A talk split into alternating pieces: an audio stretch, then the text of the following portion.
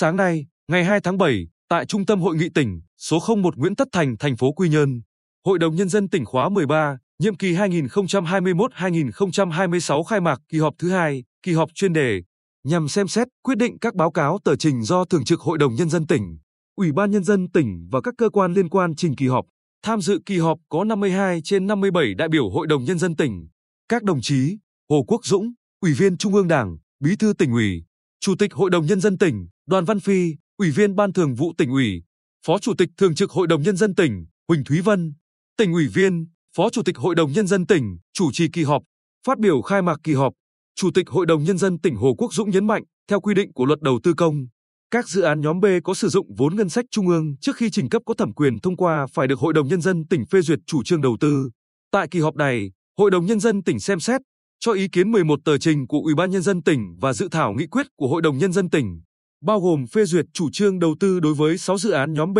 có sử dụng vốn ngân sách trung ương. Dự án xây dựng tuyến đường ven biển DT639, đoạn từ quốc lộ 1D đến quốc lộ 19 mới. Dự án xây dựng tuyến đường tránh phía nam thị trấn Phú Phong, huyện Tây Sơn. Dự án đập dâng Hà Thanh 1, huyện Vân Canh. Dự án xây dựng cơ sở hạ tầng cảng cá Tam Quan thị xã Hòa Nhơn. Dự án bệnh viện đa khoa khu vực Bồng Sơn, phần mở rộng. Dự án đầu tư xây dựng các trường trung học phổ thông được di chuyển,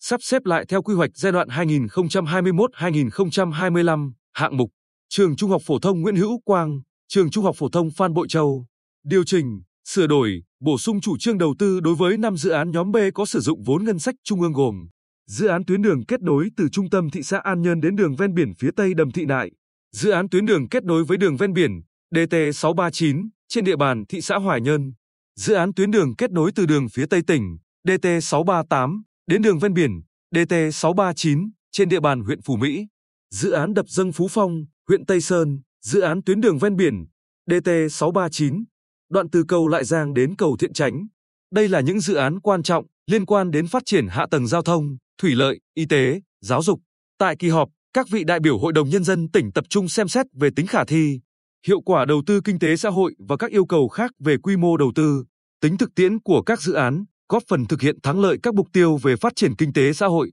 đảm bảo quốc phòng an ninh và ba khâu đột phá mà nghị quyết Đại hội Đảng bộ tỉnh lần thứ 20 đã đề ra. Chủ tịch Hội đồng Nhân dân tỉnh Hồ Quốc Dũng đề nghị, với thời gian kỳ họp được tổ chức trong một buổi, khối lượng công việc lớn. Vì vậy tôi đề nghị các vị đại biểu Hội đồng Nhân dân tỉnh nêu cao tinh thần trách nhiệm, nghiên cứu kỹ hồ sơ tài liệu từng dự án, tập trung trí tuệ, phát huy dân chủ, tham gia thảo luận đóng góp nhiều ý kiến thiết thực, chất lượng, góp phần vào thành công của kỳ họp.